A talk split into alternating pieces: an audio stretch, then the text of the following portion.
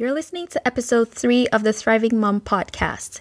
And today we're talking about intuitive eating, what it is, and why you should care about becoming an intuitive eater. Welcome to the Thriving Mom podcast, where we invite mothers and mothers at heart to think outside the conventional beliefs about motherhood, nutrition, and raising healthy kids. I'm your host, Uime Oguta, recovering perfectionist and non diet nutrition counselor on a mission to help smart women like you find food and body freedom through intuitive eating, self care, and mindful practices that will leave you kicking balance to the curb, stop surviving, and start thriving in the beautiful chaos that is motherhood. Are you ready, Mama? Let's journey together. Hello, friends! Welcome back to the episode. Most days, I just want to observe a moment of silence from moms. Like, can we just declare one hour or even just a minute of silence for motherhood? Because it is busy. I believe the cover of Tanya Dalton's book, The Joy of Missing Out, clearly shows what life as a mom is. And if you haven't read that book, you surely should grab one. It's a really good one. But what I love about that photo is the woman sitting there and having so many limbs which I feel like most of us feel that way. It's like you just don't have enough hands to do everything. But while this might look funny or feel like it's not a big deal, I find that it impacts the way most of us deal with taking care of ourselves. And one of those areas is when it comes to our relationship with food, which is why I love intuitive eating so much because it forces you to get out of your head and the busyness and the chaos of your life and actually focus on what matters to you. If you're not familiar with intuitive eating, it's an evidence based approach to eating that uses your body's internal cues of hunger and fullness and satisfaction to guide your eating behavior. So, what it does is that it allows you to be the expert of your body by developing that relationship of trust and also just knowing that your body knows how to use the foods that you feed it with. For me, um, becoming an intuitive eater completely changed how I engage with food, and of course, helped me to get over some of my crazy food fears and rules and regulations, which helped me build trust and confidence in myself, but also empowered me to have a positive feeding relationship with my kids. So, why does this matter to moms? Moms are always busy, like I said. We're always on the go, and sometimes it becomes challenging to connect with your body's cues, especially hunger and fullness. And as a result, most of us just wait until we're starving before we eat. So, why this is a problem is that extreme hunger may actually trigger overeating because your body is trying to make up for all the energy that it needs.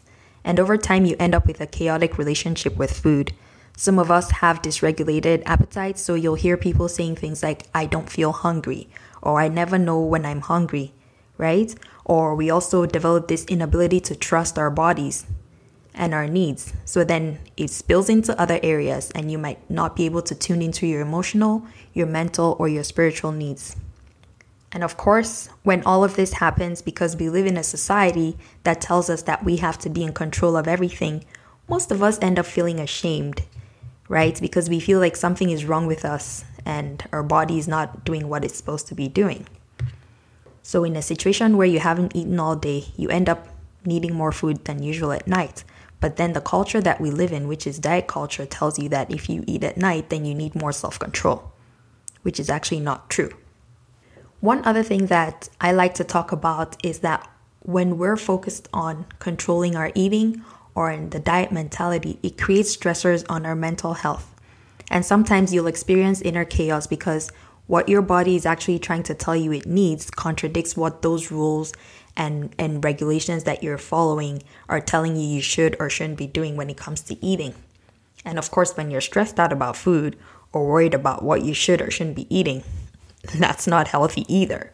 So it not only impacts you, it influences how you relate with yourself, but somehow it spills into how you relate with your children as well, or how you allow them to engage with food. Even for some of us, it spills into our partners or significant others. Over time, if you keep relying on external rules to dictate how you engage with food, you actually silence your natural ability to recognize when you're hungry. So you stay in the cycle of restriction, guilt, and shame. And this actually is not helpful for you. Because intuitive eating is a highly personal process, it can be challenging to find what works initially, especially if you've been on any sort of restrictive eating behavior. But over time, your ability to trust your body gets stronger as you listen and respond to those needs. We'll dive into how you can get started with intuitive eating in episode 4, but I just wanted to touch a little bit more on specific benefits of intuitive eating for mothers in this episode. I also have a free quick start guide to intuitive eating if you're interested, I'll include the link in the show notes and you can grab it from my website. All right. So, the first thing intuitive eating does is that it significantly increases your body kindness, compassion, and respect, which impacts your self esteem and body image.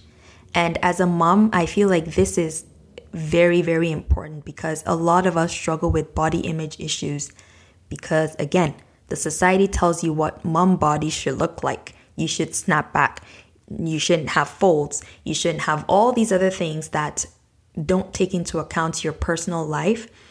And many of us really stay in that space where we feel stuck and we hang our worth on how people see us.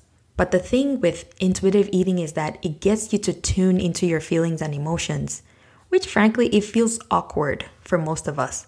But that's where the work is at. Because once you tune into your body's subtle signs, it makes you better able to value yourself you're able to look at what you actually need at what time, and you're able to nourish yourself based on your own needs. Secondly, intuitive eating improves your mental health by giving you the space to focus on other things in life. So, by trusting your body's signal, you don't need a clock or an app or an external measuring device to tell you that it's time to eat.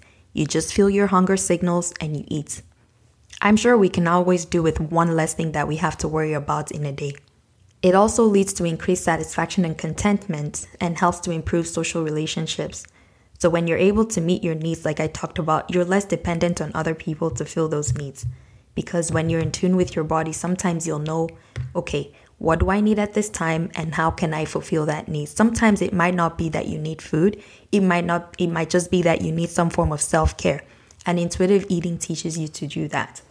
Intuitive eating also helps you navigate the seasons of motherhood where your body or appetite might be changing. And this is particularly true during pregnancy, postpartum, or when you might be breastfeeding because sometimes your caloric needs are different.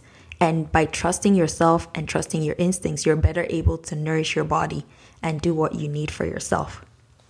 And finally, my favorite intuitive eating helps you feed your kids with confidence because as you trust your body, you'll also build your own trust with yourself and also around food. So then you're able to trust your children's eating relationship with food as well. This is very crucial for raising kids who have a good relationship with food and respect their bodies. And if you've been on any form of restrictive eating patterns or dieting, this helps you break that generational cycle of dieting and disordered eating behaviors. So the buck stops at you and it doesn't pass on to your kids. I think that's a really good thing. There are so many other benefits of intuitive eating that I haven't included here, but I will include a link in the show notes and you can take a look at that. One of the areas I find that people struggle a lot when it comes to starting intuitive eating is that some people feel like they need to lose weight before attempting intuitive eating, or they want to do intuitive eating perfectly. So, I'm just gonna go ahead and say here that intuitive eating is a messy process. If you follow me on Instagram, you know that I talk a lot about that. It's messy. You can't manipulate or control your weights when you're an intuitive eater. It's not a diet or food plan, so there's no rule that you need to follow. You just have to trust your body. Of course, it's not it's something that you can't pass or fail at. You just do it.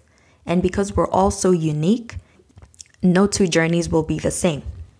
While all I just talked about might sound great in theory, let's look at how intuitive eating could look like in reality. And the best picture of this is looking at a baby.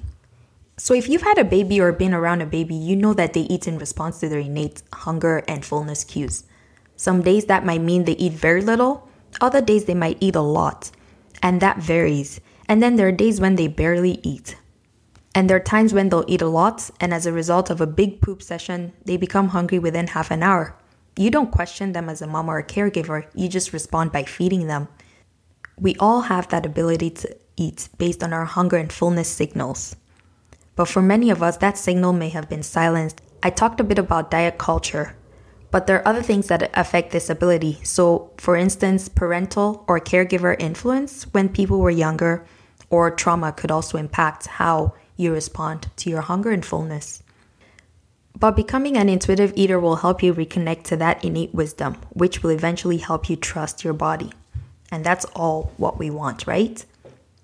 But before we go, I'd like to talk about some fears that may arise once you start to do this work because trust me, depending on how long you've been on a restrictive eating pattern or you've been dieting for, yeah, things might not go as gently as you think.